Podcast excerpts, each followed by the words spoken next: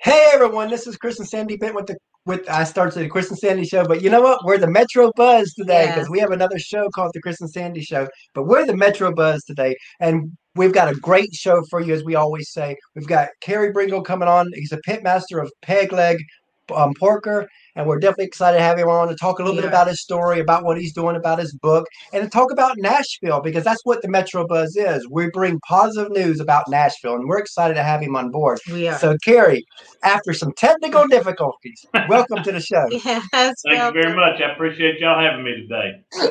Oh, thank you so it's much It's definitely for, our pleasure. for being here. Um, now, I always like to start our shows in this day and time. As you know, we're in a rough period of time, especially as a restaurant. You know, with COVID and all that's affected everybody. Um, how has COVID affected what you do, and what are some things you've done to kind of maneuver through that? Well, it, it's affected our business in a large way. We've we've lost fifty percent of our revenues over the last year, Oh, which wow. Wow. was very painful. At one point, we had to furlough, you know, all of our most of our employees, about 40 some Mhm. odd employees, uh, for about six weeks, and that was Wow. painful. Wow. You know, you, you never like to look at somebody and tell them you don't have a job for them uh, Right. when they've been a, a great team member, and uh, so uh, it affected us in that way. We had to change a lot of our procedures. Um, it wasn't too drastic on the procedural change. Of course, everybody's got to wear a mask and and Mhm. gloves, and they were already wearing gloves. And as you know, restaurants are already safe places and when it comes to cleanliness and hygiene. Yeah. We have to keep those practices in place at all times. And uh, so we had to take those measures a little bit further. We've got people spaced out, uh, you know, uh, stuff like that. More Yeah. cleaning of tables and chairs and everything. But uh, we've uh, we've made the pivot, and everything has been uh, good. We're just ready for stuff to get back to normal. Uh, same here. We definitely know that. That. And you know, there was another show that we do, which I said at the beginning, the Chris and Sandy show that we launched January of last year. And you know, when COVID happened, that really kind of took off the show because it was like it all of a sudden the entertainers that we interview slowed down, and we were like, oh, um, they're they now have time for our show. Yeah, that's right. and Yeah. so we took advantage of that. We did over 300 interviews last year. So although uh, COVID affects different people different for us, it kind of Mhm. raised the bar for us. It did. Yeah, good. Good. So, at what age did you know that barbecue was kind of in your blood and you were meant to do this?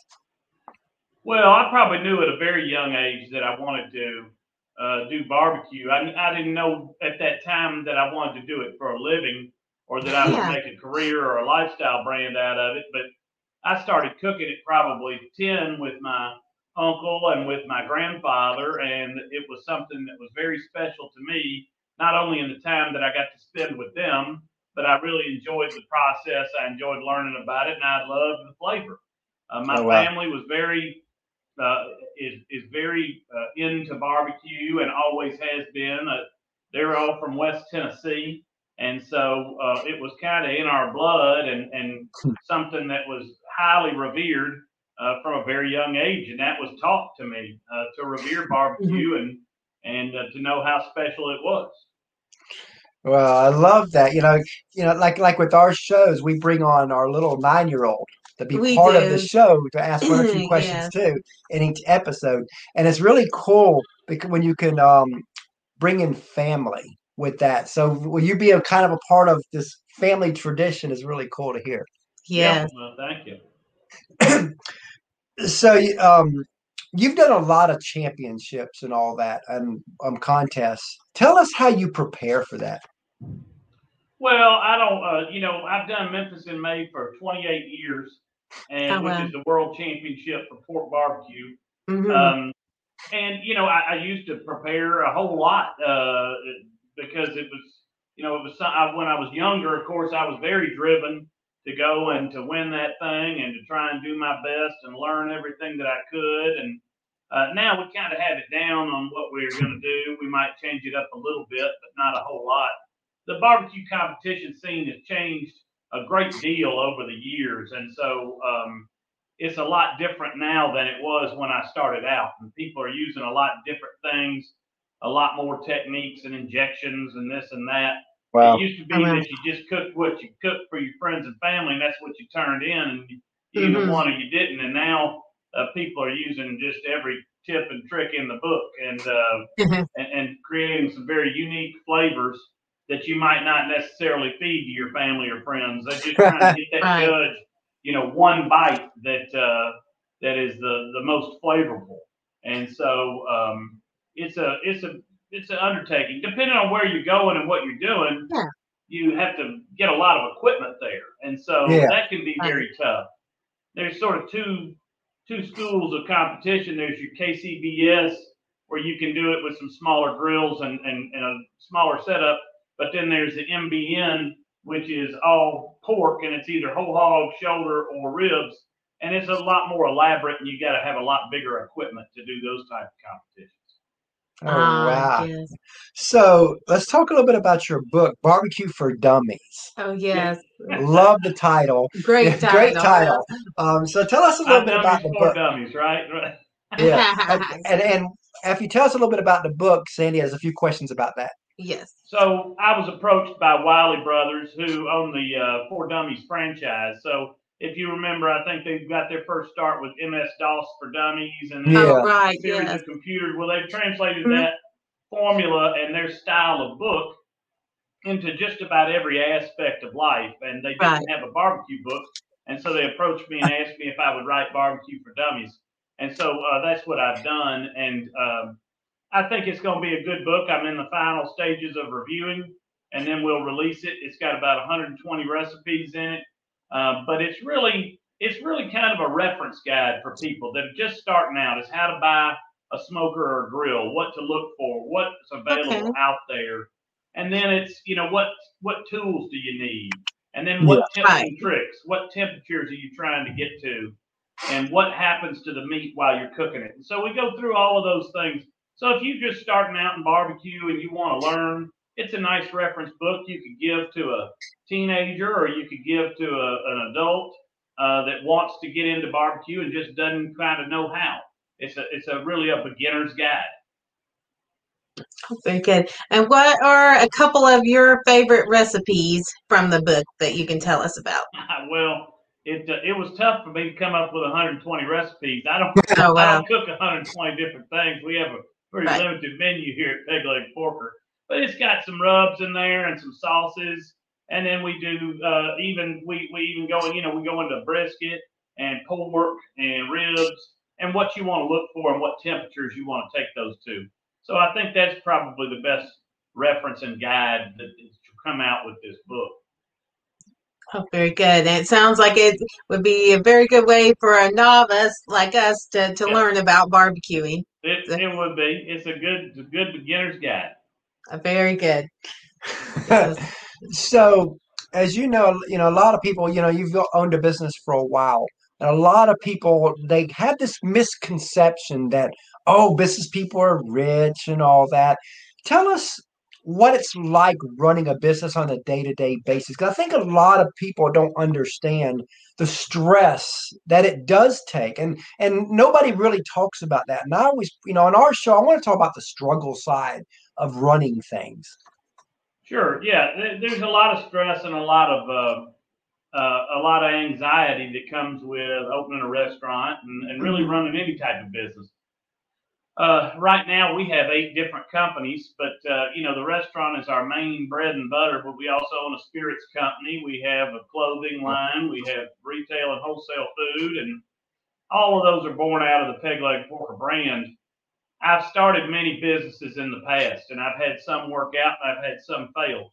So I have certainly been on a roller coaster of ups and downs, and the highs and the lows. And uh, if you don't have the stomach for it, it's it's something that you probably shouldn't do. And people people ask me about the restaurant business, and I said, you know, the restaurant business is just like any other business. You got to make a profit, and you got to you got to know what you're doing and know how to run a business. So you can't just run a restaurant because you're a good cook.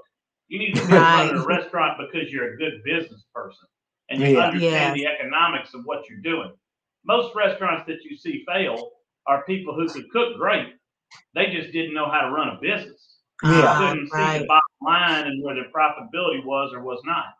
And so um, there's a lot of sleepless nights, you know, and, and a lot of work. When we first opened, I was here at the restaurant literally every hour that it was open, and and then more hours that it wasn't. And so I worked every single shift. Uh, I worked every single job that this restaurant has. Uh, I've done it all, and and we built this from from a old cinder block warehouse building into uh, into what's now you know twelve thousand square feet, and uh, um, you know it's been a struggle, but I've had some great team members along the way, and you know we we worked to create a buzz before we opened, and then we've worked hard to maintain that buzz uh, throughout the years. It's not an easy thing to do. Uh, you always um, you're always worried. Uh, Mhm. You've got people's lives in your hands, their livelihoods, and so um, you don't just have to worry about you and your family. I've got you know I've got 30 other families to worry about, and making sure that they can make a good living and that they're being taken care of. Uh, they're like family to me, and so Yeah. Mhm. um, we do everything that we can in our power to make sure that they're taken care of and that they have a safe and comfortable place to work. And um, you know that that's what we uh, that's what we feel like we need to be doing. And the, the the biggest stress these days is today's cancel culture, and uh, Oh, worrying right. that you're gonna have the wrong opinion or say the wrong thing, and you're gonna get one huge group of people that try and put you out of business. And Yeah. uh, Yes. you know, COVID has been stressful, um, and but we'll make it through that. Uh, Mhm. I worry about uh, I worry about what's going on right now socially in our country, Yeah. uh, Yes. as far as the cancel culture and them shutting down good businesses overnight uh, because Yeah. they don't like some they That's don't like scary. what somebody had to say. Right. And and and the sad part is you could have an employee that says something on social media and you don't even agree with it, but yet you're going to be the one that they try to shut down. That is hundred percent correct. Yep. So do you- Be, because of that, do you have like social media policies for your employees out of curiosity? Uh, we don't particularly for our. I mean, we have code of conduct for our employees. Yeah. I don't know that we've gone into their social media posts. If we see something that comes up on their social media post that we don't think is appropriate, then we might take Yeah. action and say, "Hey, look, you know, I, I'm all. y- You've got your your your uh, First Amendment right to freedom of speech, but sure. but we need to you need to be mindful that as a employee or as a face of this business you, you, you got to watch what you say so Mm-hmm. there's a fine line there between telling your employees what they can and can't post uh, if it doesn't relate to your business and so Yeah, we, we don't want to impinge on anybody's freedoms uh, exactly. at the same time, we don't want people out there uh, doing inflammatory things on the web, and we've seen it. We, we've we've seen it with friends of the restaurants that were supporters of ours Yeah. that you know have come out and said something, and then sort of tried to throw us into the mix, and we've had to Oh say, no. hey, not only are we not part of that argument, but you're not welcome here with that attitude. So Yeah. Mhm, Right. Yes. you know, I that- mean- that, has happened. And it gets so tough out there, like you said, with the cancel culture, because again, you Mhm. got to watch everything you say. You got to, it's like you're walking on pins and needles at all on- times. on eggshell. and- Mhm.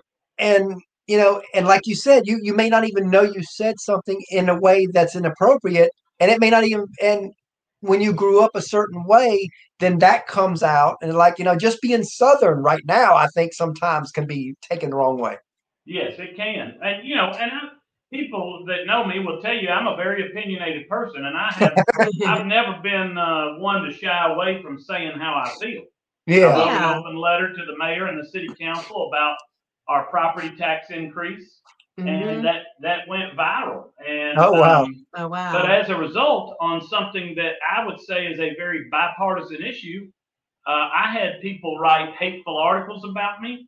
I had uh, redditors get on there and absolutely trash me in my restaurant. oh wow. Uh, wow we got doxxed.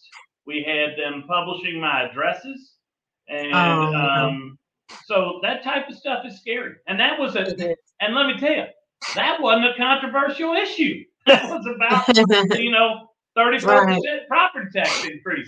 If you can't wow, that's that, crazy. You know about not wanting that increase. I don't know what right. the world Nashvillians can agree on if they can agree. that was a bad move, especially yes. in the middle of a pandemic. At that, yeah. yes, wrong. I mean, I mean, how do you raise taxes that much in the middle of a pandemic? I mean, and and on top of that, you're shut. There's they had you shut down. So. Oh, yeah. So you couldn't oh, yeah. do you couldn't really do business and they're raising your taxes. That makes and they no didn't sense. Prorate, and they didn't prorate those taxes for the weeks they had to shut down. oh wow! Go figure. Um, yeah. And I'm glad a lot of this is coming out because I want people to understand that as a business owner, there's so many thoughts that go through your head. You're not just rolling in the dough. People, because a lot of people they think that oh, if somebody's got a little bit of money or what, or they see them everywhere, they're living this great life, but there's so much stress that goes along with not just running a business, but a restaurant.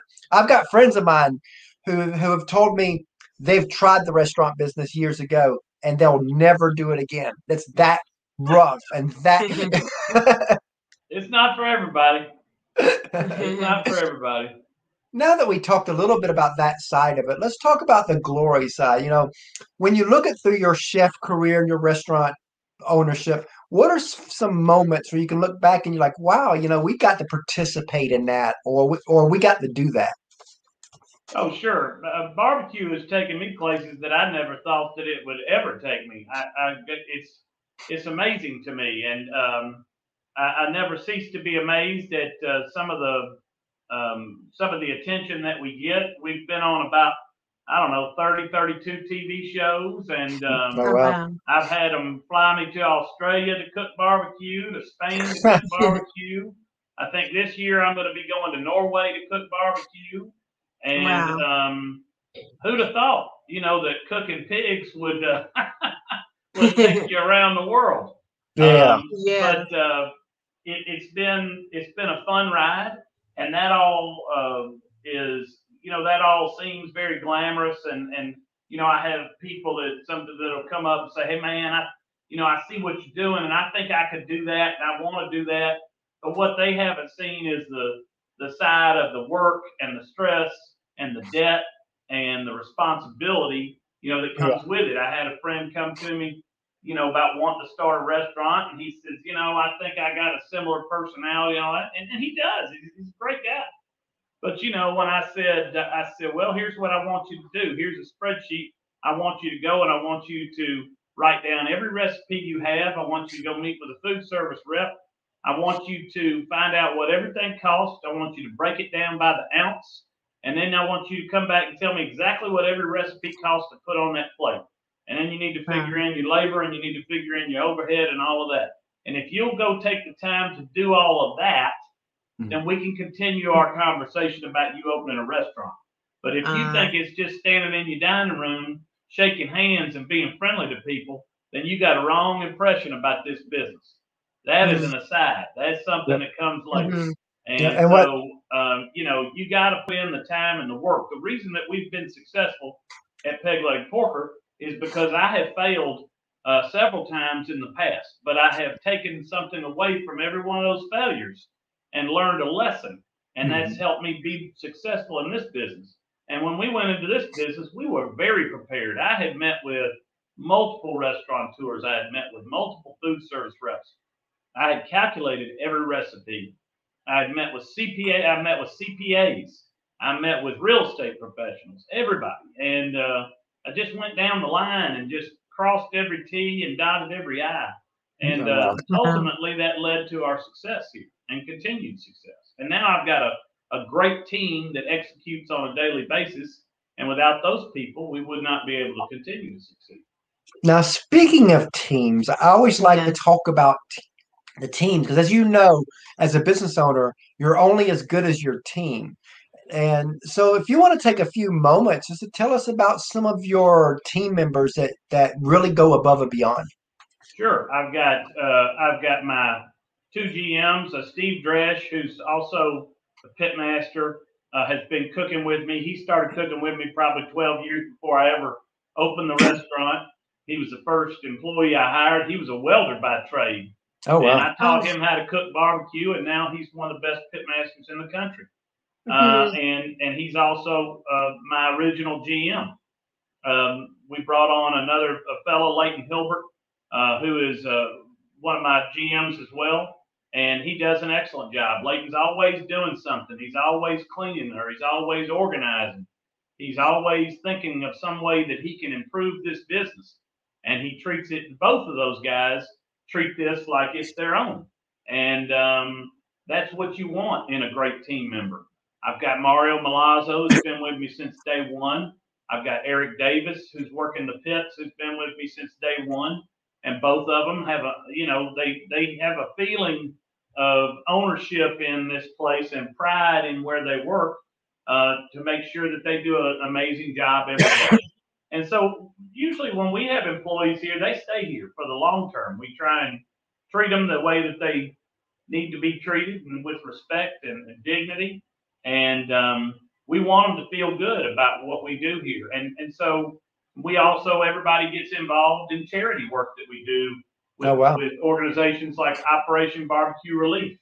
And Huh. you know, this year we fed uh, over 35,000 hungry Nashvillians uh, in conjunction with Operation Barbecue Relief.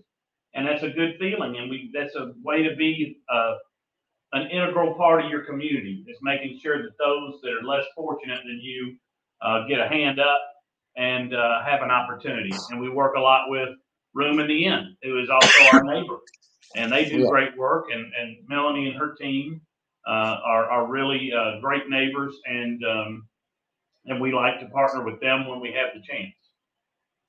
That is really awesome. You know, Yes. speaking of team members, we've got a nine-year-old little boy that we let, let come on and ask yeah, a it's question. a third co-host. So yeah. our third coach, so she's going to go get I'll him real quick. him. All We've right, got a- sounds good. And we got a 23 month old little daughter that when she gets older, she'll be plugged into all of our shows too, because we Oh, are a family affair congratulations. show. That's great. But we definitely we believe in involving like our main show, the Chris and Sandy show. We've done over three around 330 something interviews in the last year or so. Wow. Um, he's been on most of them. Well, all three of my children have worked here at the restaurant, and uh, and they've learned the barbecue business from the ground up. And my oldest is about to go down to Huntsville and do a pop up down there Oh uh, with a little small barbecue place, and we'll see how it goes. So How uh, are hi, you today? Carey. so how are you today? So uh, hi, Carey. So uh, what's your favorite food? Well, I love barbecue, but I also love a great steak. Mm. Oh, So yes. uh, when you cook barbecue every day, you don't always want to eat it every day. So I, I really like to cook a big steak. Awesome. And what's yours? Pizza. Oh, I love pizza too. I just got me a pizza oven. I made some pizza this week for the first time in that thing. It was great. Are you cooking some barbecue pizza? Oh, we do barbecue pizzas. Yeah, they're dynamite. Oh, we love barbecue. Yeah, we love barbecue pizza. That's Yeah. good. Oh yeah, not many people here in town serve it or serve it correctly.